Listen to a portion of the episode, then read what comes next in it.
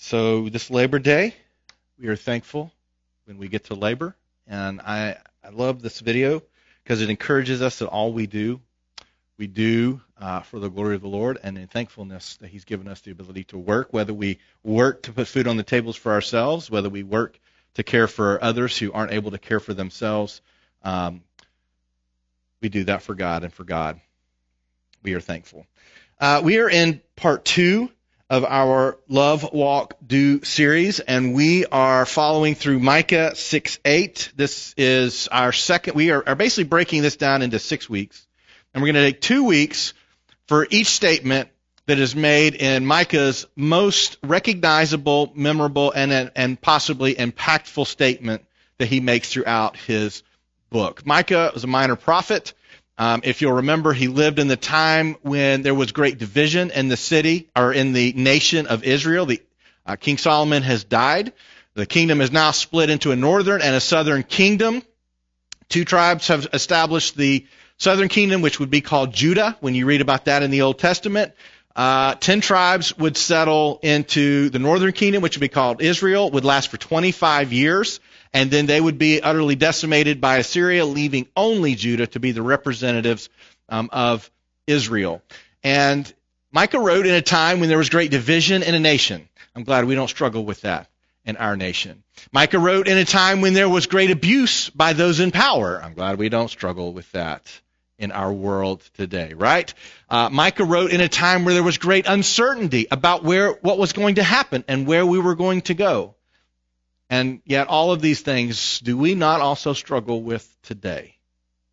And so at this time, there had been kind of this mindset that had swept through the Israelites. And the mindset was that what God really wanted, and there was scriptural evidence for this, what God really wanted was sacrifice. And in other words, uh, what God really wanted from you was for you to do the right things.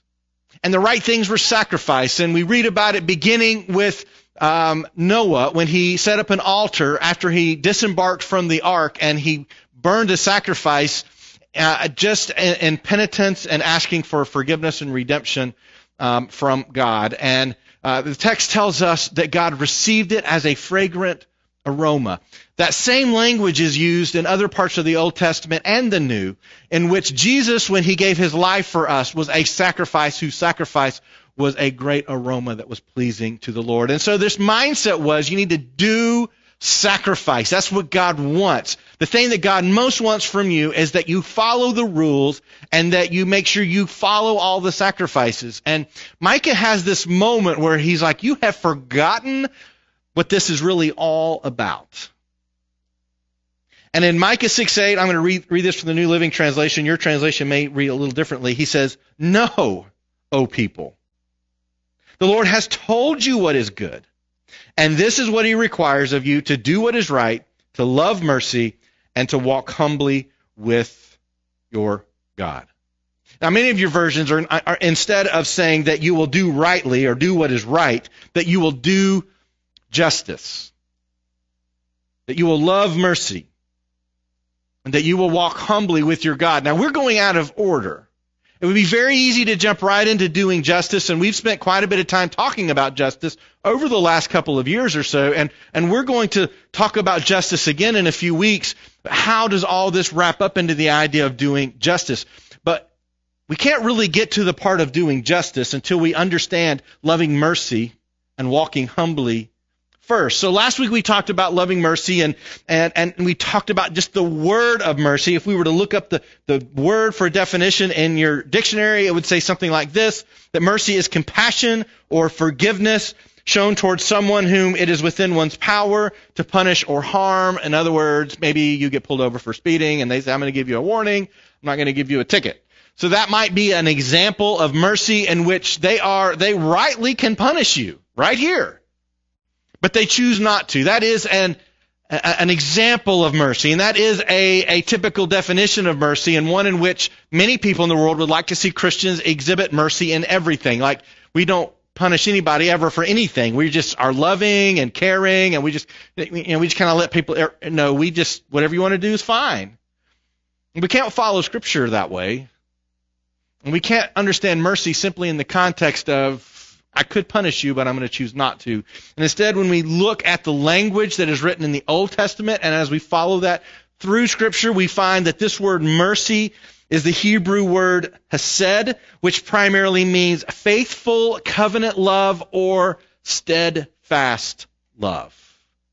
So, so we don't abandon the definition of I could punish you, but I choose not to.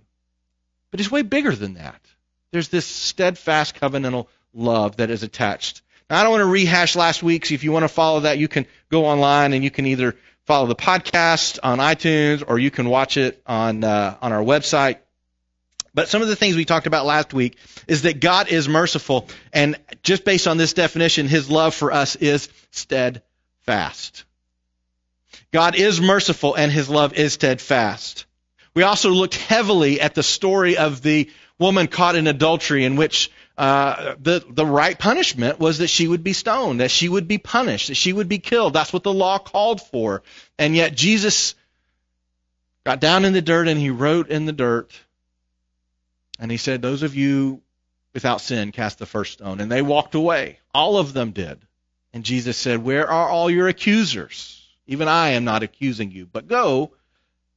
and sin no more. There's a there's a piece of mercy that is available to us when we repent. When someone says they're sorry, it's hard to forgive someone when they don't say they're sorry. It's also hard to forgive someone when they say they're sorry, but they you know they don't mean that they're sorry, right? Mercy is available to the repentant. It's available for more than just the repentant, though. We'll talk more about that today. But also, what we closed out with was that loving mercy, this idea of what Micah is sharing, is not loving a lack of consequence. It's not loving the fact that, hey, I can do what I want and you can do what you want and there are no consequences. That is not what loving mercy is. But loving mercy, as we talked about receiving it last week, loving mercy begins with understanding our need for forgiveness and offering repentance so we can receive it. We love the mercy in which God has given us, but that comes at a cost for us. Mercy always has a cost, and we're going to talk about that today as well. We recognize our need for forgiveness. We offer repentance so we can receive it. Titus 3, 4, and 7 says this about mercy. It says, When the goodness and loving kindness of God, our Savior, appeared, He saved us, not because of works done by us in righteousness. That whole idea that you'll never be good enough. You'll never be in a place where you don't need mercy. You'll you, you, you'll never be you know on top of your spiritual game. You'll never be full enough of the Spirit. You'll never be in a place where I've got it all together enough where you don't need mercy because we are people who fundamentally stumble over righteousness. But according to his own mercy, by the washing of regeneration and renewal of the Holy Spirit, whom he poured out on us richly through Jesus Christ our Savior, so that being justified by his grace, we might become heirs according to the hope of eternal life. We have received his mercy, and that opens for us a relationship with Christ, and it opens for us a future with him, and an indwelling Holy Spirit to help us get through that. This is why we read in Romans 8 there's no condemnation for those who are in Christ Jesus. This does not mean there is no consequence. Be very careful how we talk about mercy. There are still consequences for sins. There always are going to be consequences for sins. That those consequences do not have to separate us from God or remove us from eternal life. There's an incredible story again, another woman who's caught in sin, in which Jesus demonstrates not only are we to be a people who receive mercy and we are thankful for the mercy we receive, but we are a people who shows mercy. And what I want you to, to hear in this story is not just what happens, but I want you to understand why a person might be motivated to show mercy to others. Because loving mercy has two, a twofold uh, twofold draw to it. One, we receive it, and two, we give it away.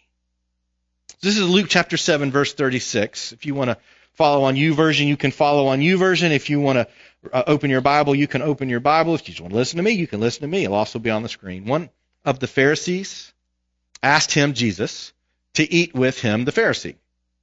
And he went into the Pharisee's house, and he reclined at table. And behold, a woman of the city, not a title you aspire to, a woman of the city who was a sinner. So let's let's make sure we get that straight right off the bat. This is a woman that you would not necessarily bring home to mom for a dinner party.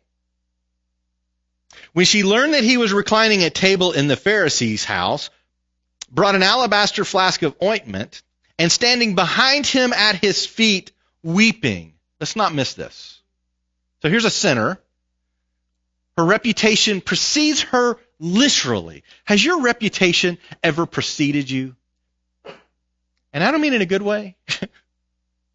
like, have you ever messed up with a group of friends and then your next gathering with that group of friends, you're like, oh, this is not going to be good. Like, they're mad at me. this is not good. Oh, Mark's coming.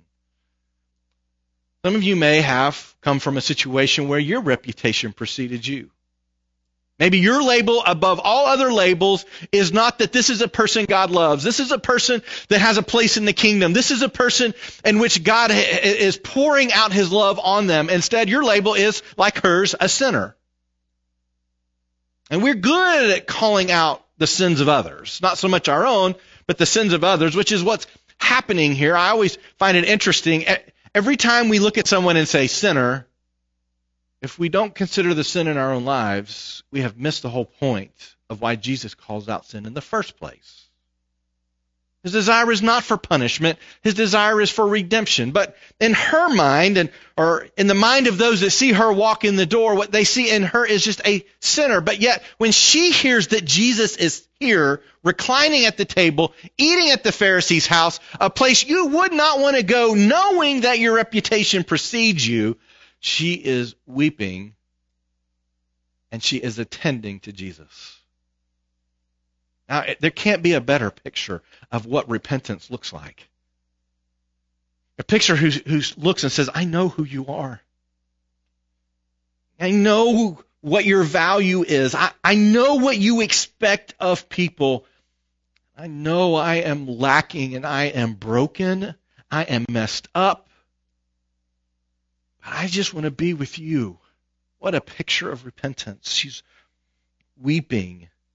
She began to wet his feet with her tears and wiped them with the hair of her head and kissed his feet and anointed them with the ointment.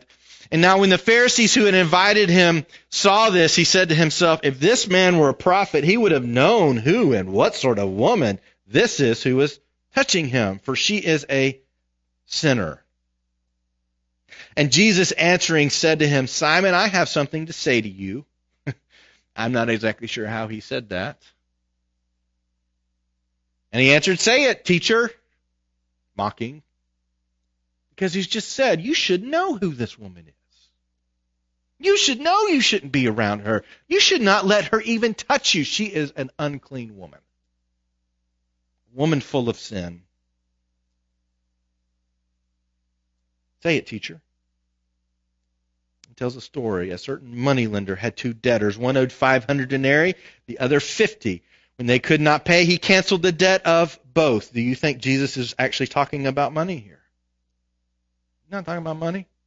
Money's not on his mind, but it's on Simon's mind. Because that was an expensive jar that she's anointing his feet with, one that some commentators would tell us his host Simon never did. When you entered into a household for a meal, it was customary for the host or someone in the home to wash your feet as you walk in. They didn't have paved roads and they didn't, uh, you know, have all, some of the luxuries that we have. And so you would wash their feet. And some commentators tell us, well, his feet were never washed. This was the washing of his feet of a worthy guest walking into the home. One thing that Simon himself was unwilling to do because Jesus wasn't even worthy of being accepted as a worthy guest not talking about money in this story. A certain moneylender had two debtors. One owed 500 denarii, the other 50. When they could not pay, he canceled the debt of both. Now, which of them will love him more? You know the answer. You've read this story. Who loves him more, the one who's canceled little or the one who's canceled much debt? Simon answered, The one, I suppose, for whom he canceled the larger debt. I suppose because Simon still doesn't understand what Jesus is getting at. And he said to him, You have judged rightly. Then turning toward the woman, he said to Simon, Do you see this woman? I entered your house. You gave me no water for my feet, but she has wet my feet with her tears and wiped them with her hair. You gave me no kiss, but from the time I came in, she has not ceased to kiss my feet. You did not anoint my head with oil, but she has anointed my feet with ointment. Therefore I tell you her sins, which are many, which is important for us sinners. Even when Je- Jesus comes to our aid, even when Jesus comes to our side, even when Jesus brings mercy to us, he doesn't pretend we're any better than we actually are. He doesn't pretend she's any better than she actually is. Therefore, I tell you, her sins, which are many, are forgiven, for she loved much. I just wonder if Simon's getting the message yet. I don't think so, but it would be nice if he did. For she loved much. But he is who is forgiven little loves little. And he said to her, Your sins are forgiven. Then those who were at table with him began to say among themselves, Who is this who even forgives sins? And he said to the woman, Your faith has saved you. Go in peace. Oh, where do we see her faith? When was the first time you recognized Jesus was Jesus? And not just an interesting person in a story? When was the first time you realized Jesus was real? And not just someone that made a good old ancient tale? When was the first time it occurred to you Jesus was the Son of God, not just a good teacher, a good man, or a prophet, but he was the Son of God? When did it occur to you that Jesus was somebody? Somebody that you wanted to have something to do with? See, her faith was that she knew who Jesus was, even before some of the disciples really knew who Jesus was at this point. She came and she loved him, and yet, what's so interesting is how Jesus frames the discussion and that she has been forgiven much, so she loves much. I want you to hang on to that. I want you to hang on to that. What we know about mercy and what Jesus is teaching partially in this story is that people who know they have received mercy or are more likely to share mercy. Now, it's important that we ourselves are sharing mercy, and and it, we just talked about this not too long ago. when We talked about the beatitudes because one of the beatitudes are that we will be merciful. And if you remember, beatitude is not the attitude you're supposed to be, but yet is what Jesus told us it looked like to follow him, which means we would show mercy to others. I, some of you may have followed some my trend. I, I, I'm on social media very little right now because uh, there is little mercy on social media. There is much judgment, there is much anger, there is wrath, but there's little mercy. We get on and we want to tell people uh, how bad their views are, how bad their candidate is, how bad their response to coronavirus is, how wrong they are, and and and social media has always really been this, but it's become more of this, has really become a shame fest. Where, where we're not really there to connect and to encourage and to love and to have friendships with people we can't see in front of us, but it's really become somewhat of a shame fest. Would you, am I reaching too far, do you think? Am I, am I being too hard on social media? In which, if you don't agree with me, we don't talk about it. We shame each other. And there's not really like, like as Christians, we like to talk about persecution because we ourselves are the ones who are persecuted. We're the victims. We're the ones that, you know, they're doing wrong to us. But yet, sometimes Christians persecute others. And it's not that there's one group that's being persecuted and another group that's doing the persecuting. Like, it's, we're equal opportunity. Let's shame anybody if they have a different opinion from us. And yet, what Jesus says is that those who have been forgiven much love much. Is that evident by the activity that we do on, online? Is that evident by the people that we work with? Not always. I'm not always. People who know they've received mercy are more likely to share it. Blessed are the merciful, for they shall receive mercy.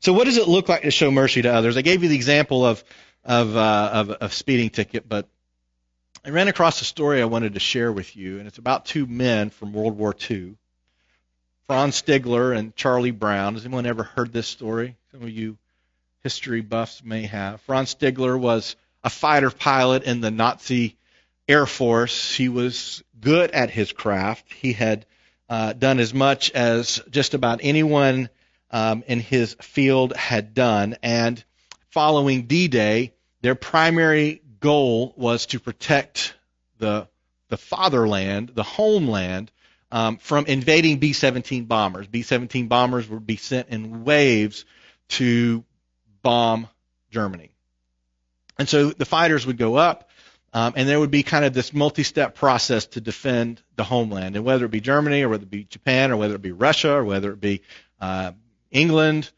uh, or anywhere else, kind of the process was the same. The air raid warnings came on and the sirens start blaring.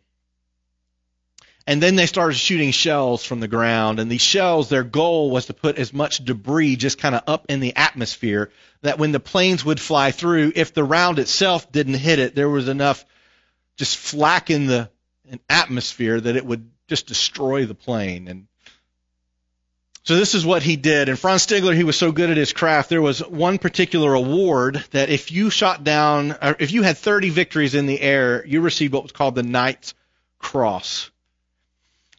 And what historians tell us is that at this point and in this day, when this encounter happens between Charlie Brown, not the cartoon character, real person, Charlie Brown, bomber pilot, and Franz Stigler, fighter pilot, when this exchange happens, Franz Stigler, this this, this day began with him having 27 air victories. So he needed three more, and then a big raid of bombers coming through would give him a great opportunity to seal the three air victories in which he himself would receive the Knight's Cross. So as these bombers fly in, they're shooting all this flak up into the air.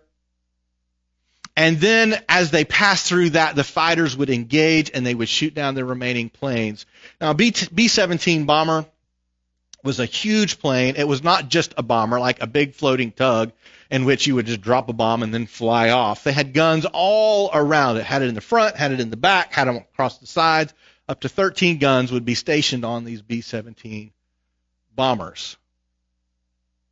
As Charlie Brown took off in his plane called the Old Pub, I, you know, so I don't know what happened on that plane, but they called the Ye, Ye Old Pub. Took off is flying towards Germany. In that first wave of that anti-aircraft fire in which all this flak is put up in the air, it takes out one of his engines. It, it, it just damages the plane and it begins to fall behind. Now, if you either are a buff of war history or you're a buff of the National Geographic Channel, you know what happens when you're in a group and you begin to fall behind. It's not good. So as Charlie Brown's B-17 the old pub begins to fall behind, the fighter pilots zero in and begin to take him out. Now the way these are designed, some of the gunners in these, like I would not want to do this. I think I can't remember. There was an old series. I, it may have been the Twilight Zone. Uh, did a story that showed what it looked like to be a tail gunner. You would sit in kind of a bowl at the tail of the plane. You would kind of pack yourself down at down in the, um, into this rotating, turning bowl, and then you would fight and you would shoot at anything that would come from behind, which is primary way to kill a plane. So as these fighters fly in and they begin shooting at Charlie Brown's plane, they take out the tail gunner.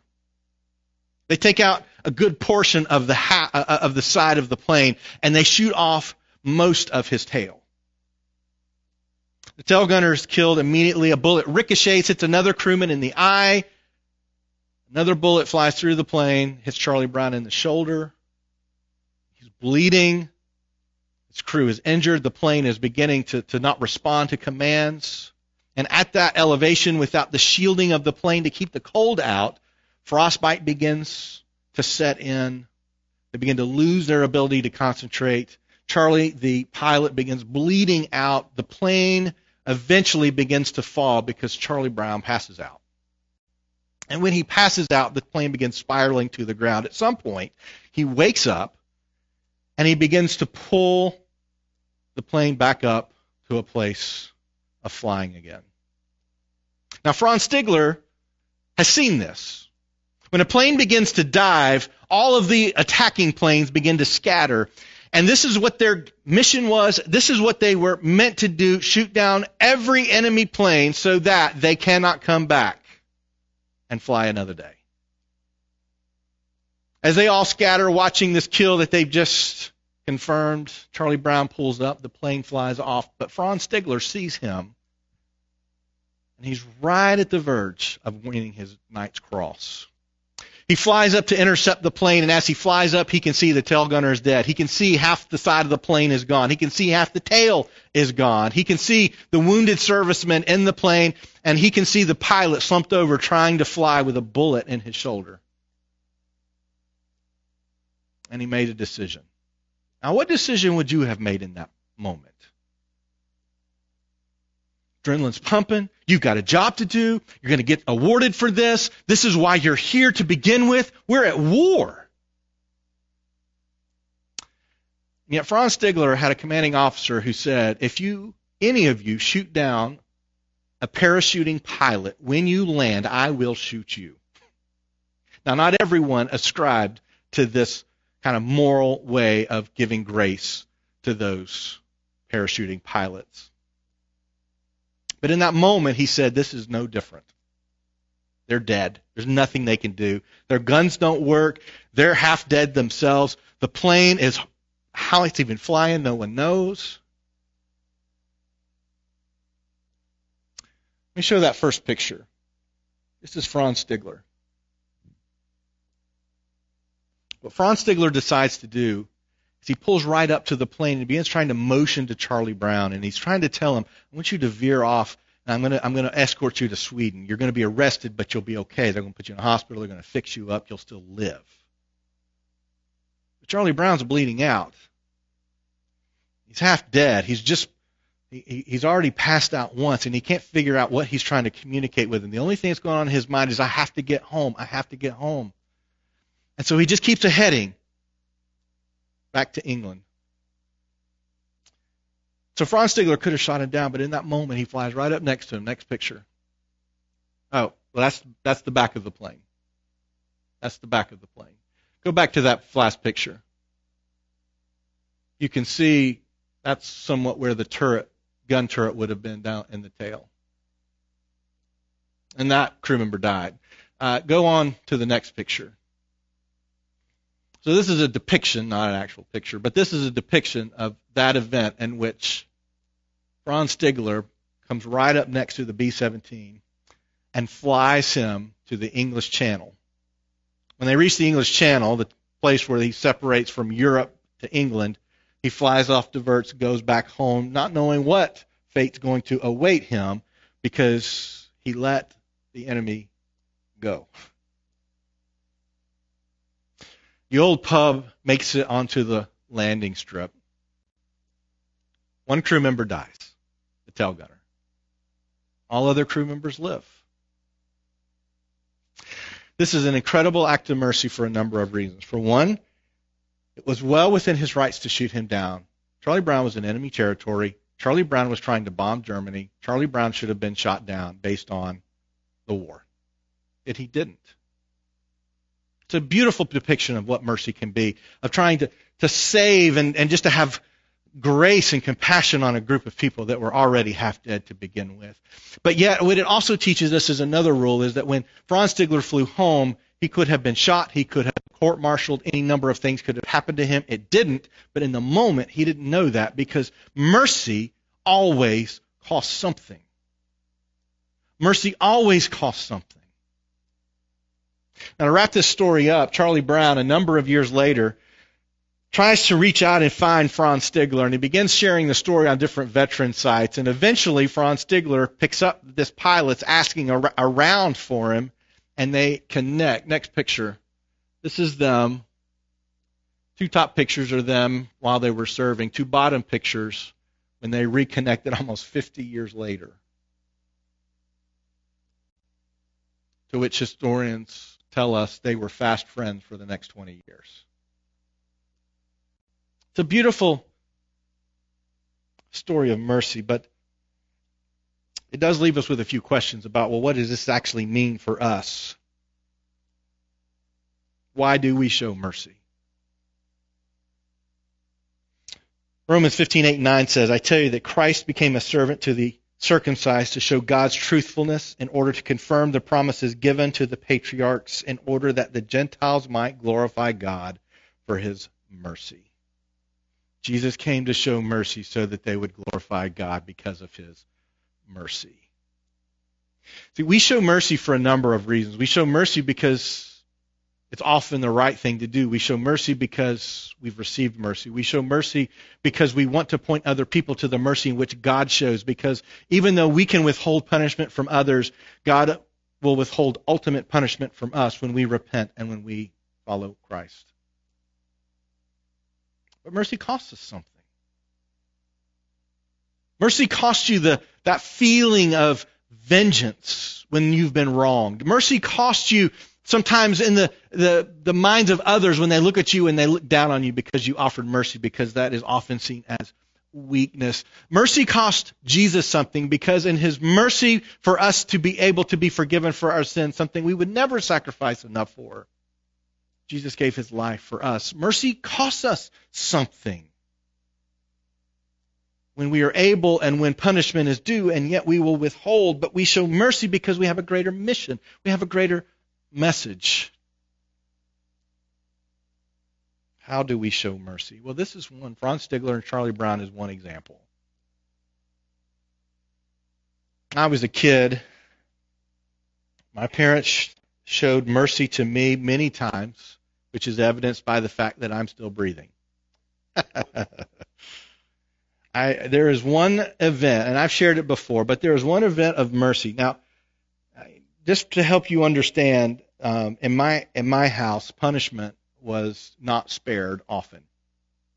You did something wrong, you got in trouble, there was punishment, um, and uh, there were several things in which I would get in trouble, and like dad would lower the boom. It was always dad. Mom, mom would some, but it was usually dad. I guess it's probably that way in a lot of households. And one time I uh, I stole a lighter from a convenience store because I was just enamored with lighters. I don't know. I was like eight years old at the time. I stole lighters in my room lighting. That's neat. That's neat. I'm lighting my lighter. This little flame comes up, but but that's not enough. You know, little boys are kind of like firebugs. We got to see how far it can go. And so I had these pendants on my wall, and and uh, I you know I, I remember just saying, what would happen if I light this pendant on fire?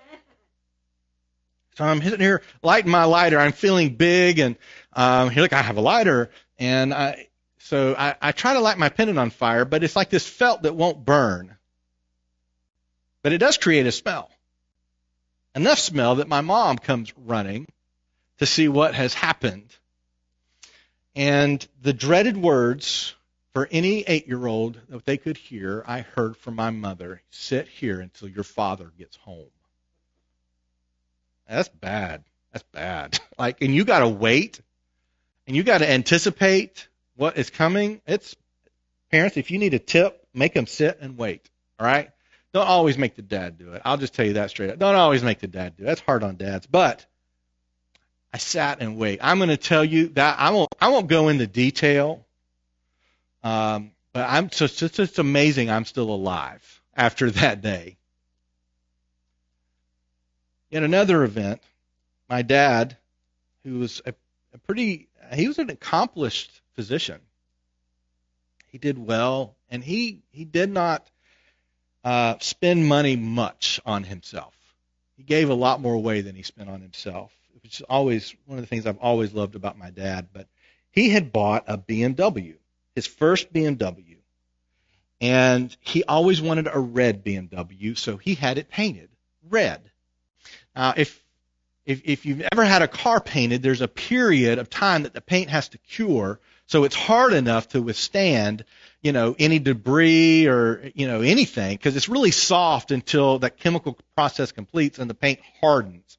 And my dad said, now, don't touch the car, don't come near the car. The car's parked in the garage because the paint needs to harden and we don't want to mess up this paint job, this car my dad's always wanted and the color he's always wanted and it's just paid to have it painted the color he's always wanted. So what does Mark do? Uh, how do you keep a kid away from something like that? So it would have been, if my dad had never said anything, car would have been fine. So this was a while back. This was the time when you know you didn't buy single use plastic bottles. Instead, we bought glass bottles for Coke or Diet Coke or Pepsi or whatever you drank. And then after you used them, you would take them back and you would get a deposit back for whatever you know you turned in. And all of these glass uh, containers had these aluminum or metal tops.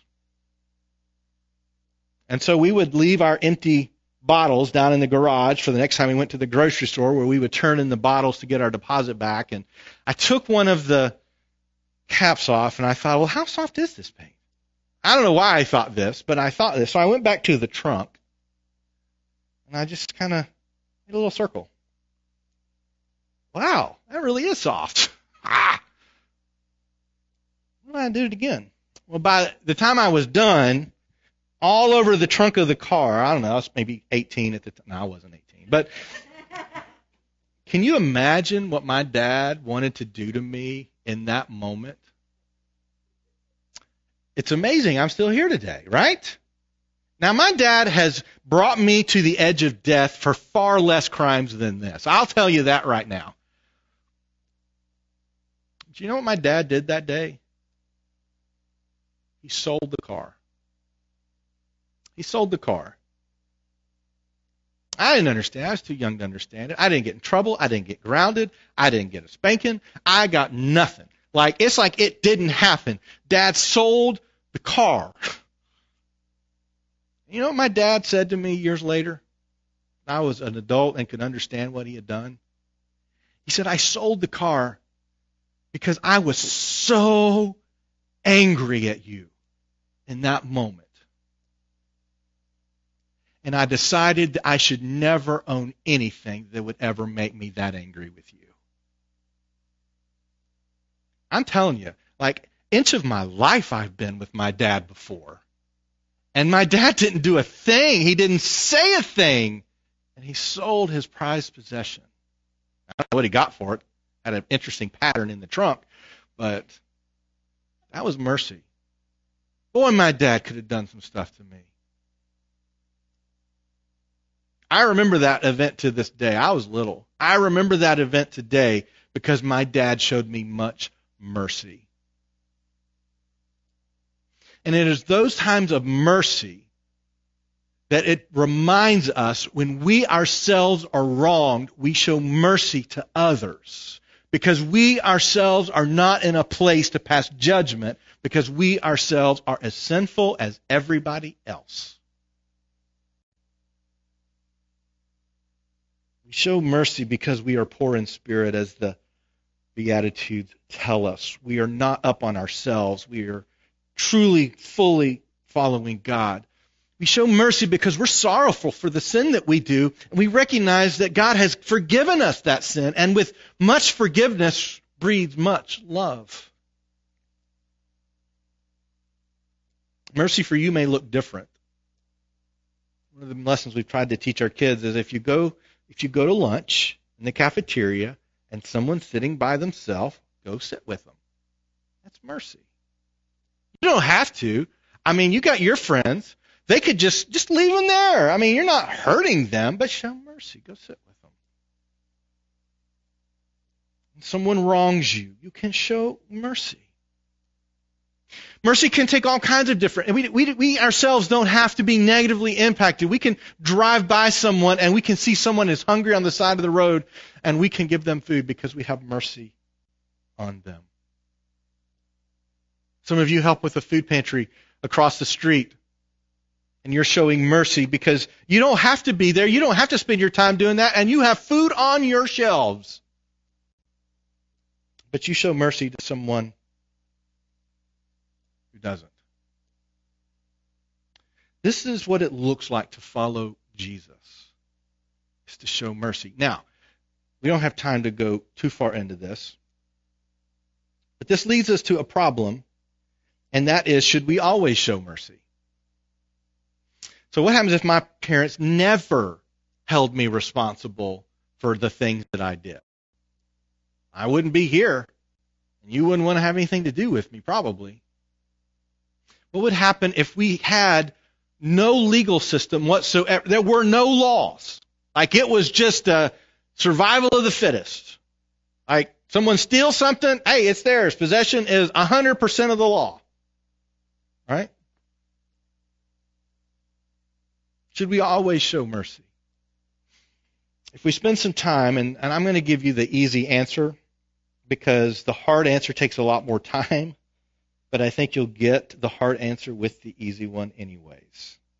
Mercy has to always be balanced. God's character is merciful, but God's character is also righteous. God is compassionate and grateful, not grateful, graceful, but God is also just. And while there are times that we can absolutely and should show mercy, there are also times we could, should, and will hold people accountable. How do you know which to do? Do I show mercy in this situation or do, do I hold them accountable in this situation? I, the easy answer is this you have to have such a relationship with Christ that He says mercy, and you show mercy hold accountable and you hold accountable with mercy. Even though there are sins that we commit that we still have the consequences we have to deal with, you steal something from somebody, you're going to go to jail. But you can be forgiven for that sin and have eternal life with Christ in heaven, anyways. So there's always a balance between mercy and justice, doing what is right versus doing what is compassionate. And so I want to encourage you if we're going to love mercy, it begins just as this woman weeping before Jesus, saying, Oh, this is Jesus. Jesus himself recognizes what Simon did not, which was she has been forgiven much. Look at this repentant woman. And when we ourselves recognize the degree to which we have been forgiven for our sin, then our love for mercy grows. The challenge of leading someone who has sinned, to lead them to repentance, is not an easy one. And it's one we ourselves cannot convince anyone of. It is only themselves and their relationship with God, listening to the whispering of the Holy Spirit can lead a person to repentance. If we love mercy, we love the mercy we have received. And if we love mercy, we love to share that mercy with those who are in need of it. When we love mercy, we love others by showing mercy to others. Next week, we're going to talk about so what does it look like to walk humbly with our God? We're going to build each time because mercy is a part of walking humbly. Mercy and walking humbly is a part of doing justice. We're going to start talking about that next week. Father, it feels today is a time there are so many ways we can punish others. We can punish them for who they vote for. We can punish them for whether they wear a mask or not. We can punish them for how they feel about uh, riots and race and government spending. We can punish them for how they look or how much they weigh or the color of their hair. We, there's so many things we can punish people for, and people, we are being punished regularly. Father, I pray that you would give us a heart of mercy. That when we speak, we speak with mercy. When we act, we act with mercy. I pray that when we are next motivated to come down and tell somebody how wrong they are, we will remember in that moment how wrong we are, and yet you loved us, you saved us, you had mercy on us, so that we will show that mercy to others. Father, I pray you would bring to our minds the many sins in which we have committed, not that we would be crushed, and not that we are fearing judgment, because we are thankful for the forgiveness that comes through Jesus Christ. But I pray you would bring them to our minds to such a degree that we will remember the great mercy we've received. And that will compel us, fuel us to show mercy to others. I pray for those in this room and feel that they are beyond the mercy of anyone. Their, their sins are beyond what is, is possible to be forgiven. And Father, I pray that they would experience your compassion and grace right now. I pray we would never look at mercy as a, as a promise in which we can live however we want without fear of consequence. But instead, we just cover ourselves with it because you have given us that great. Father, help us to, to be like you in this.